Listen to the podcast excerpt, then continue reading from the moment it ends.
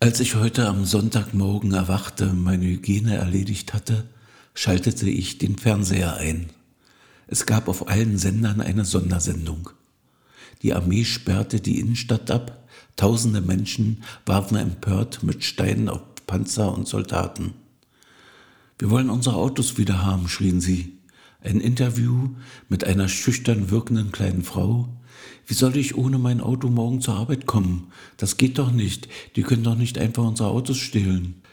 Mir ist das nicht wirklich aufgefallen. In den letzten Jahren hatte die Bundesregierung viele Maßnahmen beschlossen, aus den fossilen Brennstoffen auszusteigen.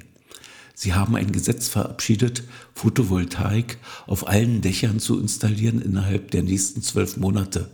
Dazu wurden Hersteller von Photovoltaikanlagen und artfremde Industrie beauftragt, Paneele in großer Stückzahl zu produzieren. Die Mieten in Mehrfamilienhäusern wurden gedeckelt, sodass keine erhöhten Kosten auf die Mieter zukamen. Straßen wurden aufgerissen und Induktionsschleifen verlegt. Radwege wurden verbreitert, Autobahnen einspurig mit Geschwindigkeitsbegrenzung. Banken wurden finanziell überprüft mit welchen Methoden Geld gemacht wurde. Sehr viele Steuerungereimtheiten kamen zutage. Die Gelder wurden sofort beschlagnahmt und in die neue Infrastruktur investiert. Es handelte sich um Milliardenbeträge. International wurden die Banken bereinigt, da die Regierungen die Klimakatastrophe ausgerufen hatten und intensive Zusammenarbeit garantierten. Energiekonzerne wurden verstaatlicht und finanzielle Überschüsse in die Energiewende investiert. Die Energieproduktion wurde auf erneuerbare Energien umgestellt, der Handel mit fossilen Rohstoffen unterbunden. Riesige Anlagen mit Feststoffbatterien wurden neben Windparks installiert, Windkraft wurde extrem gefördert. Pumpspeicherwerke wurden errichtet, Strömungsenergie im Meer wurde in großen Anlagen genutzt. Atlantropa wurde etwas klimagerecht in Planung gegeben. Der Bau wurde sofort begonnen. In der Sahara wurden in höher gelegenen Gebieten, da die Bewässerung der Sahara durch Atlantropa geplant war, große Sonnenstromanlagen errichtet. Große Stromkabel wurden verlegt. Geld spielte keine Rolle.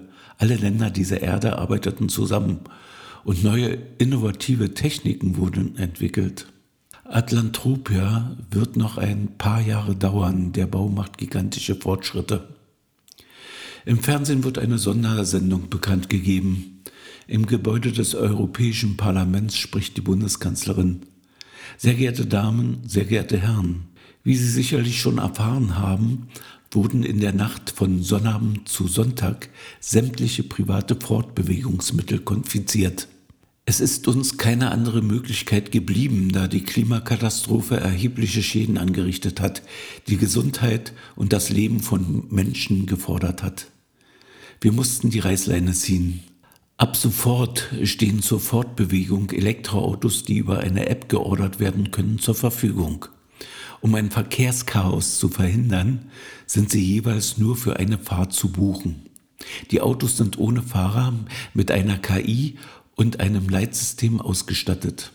Die Kosten werden im Moment von der Bundesregierung getragen und sollen über eine Mobilitätssteuer in den nächsten Jahren gedeckt werden. Lieferfahrzeuge sind bereitgestellt und die Bedingungen zur Nutzung schon im Vorfeld mit den Speditionen abgesprochen. Die öffentlichen Verkehrsmittel sind erheblich aufgestockt worden und kostenlos. Das Fahren mit dem E-Bike oder Fahrrad ist weiterhin erlaubt. Ich bitte Sie inständig vernünftig zu sein. Bitte hören Sie auf, mit Stein zu werfen und räumen Sie die Straßen. Es wurde weltweit Katastrophenalarm ausgerufen. Die Armee ist beauftragt, für Ordnung zu sorgen.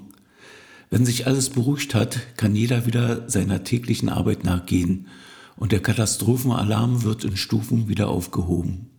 Viele Unternehmen werden ihre Mitarbeiter nicht mehr beschäftigen können. Wir haben ein sofortiges Mindesteinkommen für jeden Bürger zur Verfügung gestellt.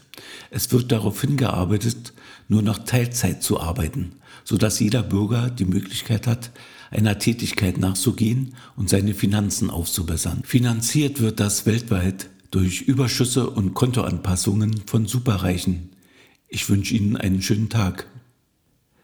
Ich hatte mein Auto, als ich in den Ruhestand gegangen bin, verkauft. Nochmal Glück gehabt. Mein E-Bike darf ich weiter nutzen. Ich sah aus dem Fenster und stellte fest, in Berlin war es noch nie so ruhig auf den Straßen. Ich schloss das Fenster, denn ein Sandsturm näherte sich.